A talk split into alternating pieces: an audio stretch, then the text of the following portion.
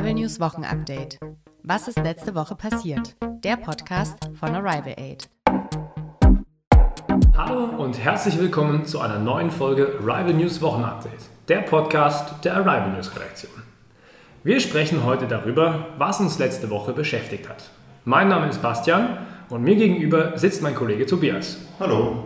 Wir sprechen heute über bahnbrechende Forschungen und die aktuelle Diskussion zur Atomenergie. Danach besprechen wir, wie man Obdachlosen bei Hitze am besten helfen kann. Zum Schluss berichten wir noch von den Europameisterschaften aus München. Forschende ändern Blutgruppe einer Niere. An der Universität Cambridge haben Forschende die Blutgruppe von drei Nieren geändert. Das passiert mit einem Enzym. Ein Enzym ist eine organische, also eine lebende Verbindung in den Zellen. Diese steuern den Stoffwechsel des Körpers. Die Niere wird über eine Maschine mit Blut versorgt. Im Blut sind die Enzyme. Diese ändern die Blutgruppe. Die Blutgruppe ist wichtig für Organ- und Blutspenden. Ein Organ mit Blutgruppe A kann nicht an eine Person mit Blutgruppe B gespendet werden oder umgekehrt. Wenn die Blutgruppe eines Organs in die universelle Blutgruppe 0 geändert werden kann, können mehr Transplantationen stattfinden. Als nächstes wird getestet, wie ein Körper auf die Niere mit einer veränderten Blutgruppe reagiert. Die aktuelle Diskussion um die Atomkraft. In Deutschland sind im Moment nur noch drei Atomkraftwerke in Betrieb. Die Regierung wollte diese Atomkraftwerke eigentlich bis Ende des Jahres abschalten. Jetzt gibt es aber ein Problem. Wegen dem Krieg in der Ukraine liefert Russland immer weniger Erdgas nach Deutschland. Deutschland braucht dieses Gas aber dringend, um Strom zu produzieren und um Wohnungen zu heizen. Deshalb möchte man jetzt weniger Gas verbrauchen und sucht nach Alternativen. Ein Vorschlag lautet, weniger Strom in Gaskraftwerken zu produzieren und dafür die Atomkraftwerke länger in Betrieb zu lassen. Aber kann Atomkraft wirklich das Gasproblem lösen? Die Atomkraftwerke produzieren im Moment etwa 6% des deutschen Strombedarfs. Wenn man damit Ende 2022 aufhören würde, müsste dieser Strom irgendwie anders produziert werden. Wenn man die Atomkraftwerke aber länger laufen lassen würde, könnte man stattdessen das Gas zum Heizen verwenden. Eine andere Möglichkeit zur Stromproduktion ist Kohle. Diese stößt aber sehr viel CO2 aus, was schlecht für das Klima ist. Atomkraftwerke sind im Vergleich deutlich besser für das Klima. Niemand weiß, ob vielleicht bald gar kein Gas mehr aus Russland geliefert wird. Am besten wäre es deshalb, wenn Deutschland all seinen Strom mit erneuerbaren Energien produzieren würde. Das ist Strom aus Sonnen-, Wind- oder Wasserkraft. Doch das braucht noch Zeit. Dafür müssen zum Beispiel noch viele Windkrafträder gebaut werden.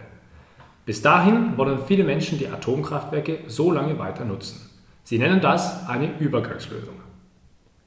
Eine längere Nutzung der Atomkraftwerke ist aber nicht ganz so einfach. Die Atomkraftwerke funktionieren mit sogenannten Brennstäben, ohne die gar nichts geht.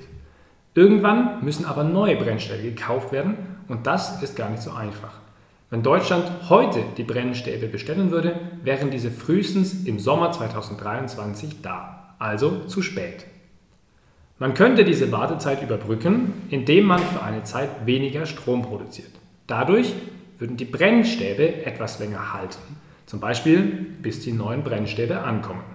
Allerdings wird dabei am Ende auch nicht mehr Strom produziert. Zuletzt sind Atomkraftwerke immer gefährlich. Ein Unfall kann schwere Folgen haben. Die letzten aktiven deutschen Atomkraftwerke wurden seit 13 Jahren nicht mehr auf ihre Sicherheit überprüft. Dieser Sicherheitscheck braucht Zeit, in der das Atomkraftwerk keinen Strom produzieren kann.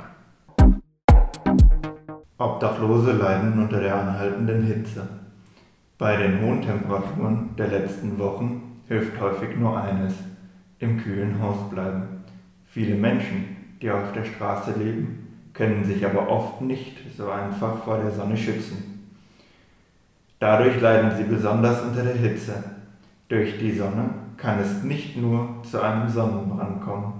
Ein Hitzschlag, bei dem die Körpertemperatur zu hoch steigt, kann lebensgefährlich sein. Was also können wir tun, um Obdachlosen bei Hitze zu helfen? Am einfachsten ist es, Wasser anzubieten. Besonders an heißen Tagen sollte man ausreichend trinken, sonst kann es zu gesundheitlichen Problemen kommen. Obdachlosen fehlt aber oft das Geld, um Wasser zu kaufen, oder sie geben es für etwas anderes aus. Viele freuen sich über ein kaltes Getränk. Auch Produkte wie Sonnencreme können sich viele Wohnungslose nicht leisten. Kauft beim nächsten Mal doch eine Tube mehr und gibt sie ab. Asphalt und Beton heizen sich gerade in Städten sehr stark auf. Lasst deshalb Wohnungslose, die einen schattigen Platz gefunden haben, dort einfach in Ruhe. Vielleicht habt ihr sogar ein paar Tipps, wo es noch mehr Schatten gibt. Viele Städte haben auch eine Hitzehilfe. Dort bekommen Wohnungslose Getränke und Sonnenschutz. Wenn es so etwas in deiner Stadt noch nicht gibt, könntest du dich dafür einsetzen. Am wichtigsten ist es, aufmerksam zu bleiben. Wenn ihr eine wohnungslose Person seht, sprecht sie doch an und fragt, ob ihr ihr helfen könnt. Sollte es jemandem nicht gut gehen, ruft im Zweifel den Notruf mit der Nummer 112. Die European Championships in München. In München finden gerade zur selben Zeit neun Europameisterschaften statt. Es finden Wettbewerbe im Beachvolleyball, Kanusprint, Rudern, Klettern, Tischtennis, Turnen, Triathlon, Radfahren und Leichtathletik statt. Zusammen entsteht so ein großes Sportfest. Viele Wettkämpfe werden im Olympiapark von München ausgetragen. Beachvolleyball und Klettern finden sogar am Königsplatz mitten im Herzen von München statt. Auch die Marathon- und Radrennstrecke führen quer durch die Innenstadt. Für einige Wettkämpfe muss auch kein Eintritt bezahlt werden. Das soll allen Menschen ermöglichen, zu kommen und bei den Spielen zuzuschauen. Neben den sportlichen Entscheidungen entsteht im Olympiapark auch ein großes Festival. Der Eintritt ist frei und es gibt dort viel auszuprobieren und zu entdecken. Jeden Abend finden außerdem Konzerte von lokalen Künstlern statt. Die Deutschen schlagen sich bislang sehr gut. Bei den Meisterschaften im eigenen Land hat das deutsche Team bislang die meisten Medaillen gewonnen. Besonders spektakulär war unter anderem Richard Ringer im Marathon, der sich auf den letzten Metern noch die Goldmedaille gesichert hatte. Die deutschen Turnerinnen gewannen in einem spannenden Teamfinale Bronze und Gina Lückenkämper ist über 100 Meter die schnellste Frau Europas. Häufig werden diese Europameisterschaften mit den Olympischen Spielen von 1972 verglichen. Diese fanden vor 50 Jahren auch hier in München statt. Bis Sonntag noch werden hier die Athleten um Medaillen kämpfen. Diese Europameisterschaften sorgen auch für mehr Sichtbarkeit für andere Sportarten außer Fußball. Damit endet unser Nachrichtenpodcast in einfacher Sprache für heute.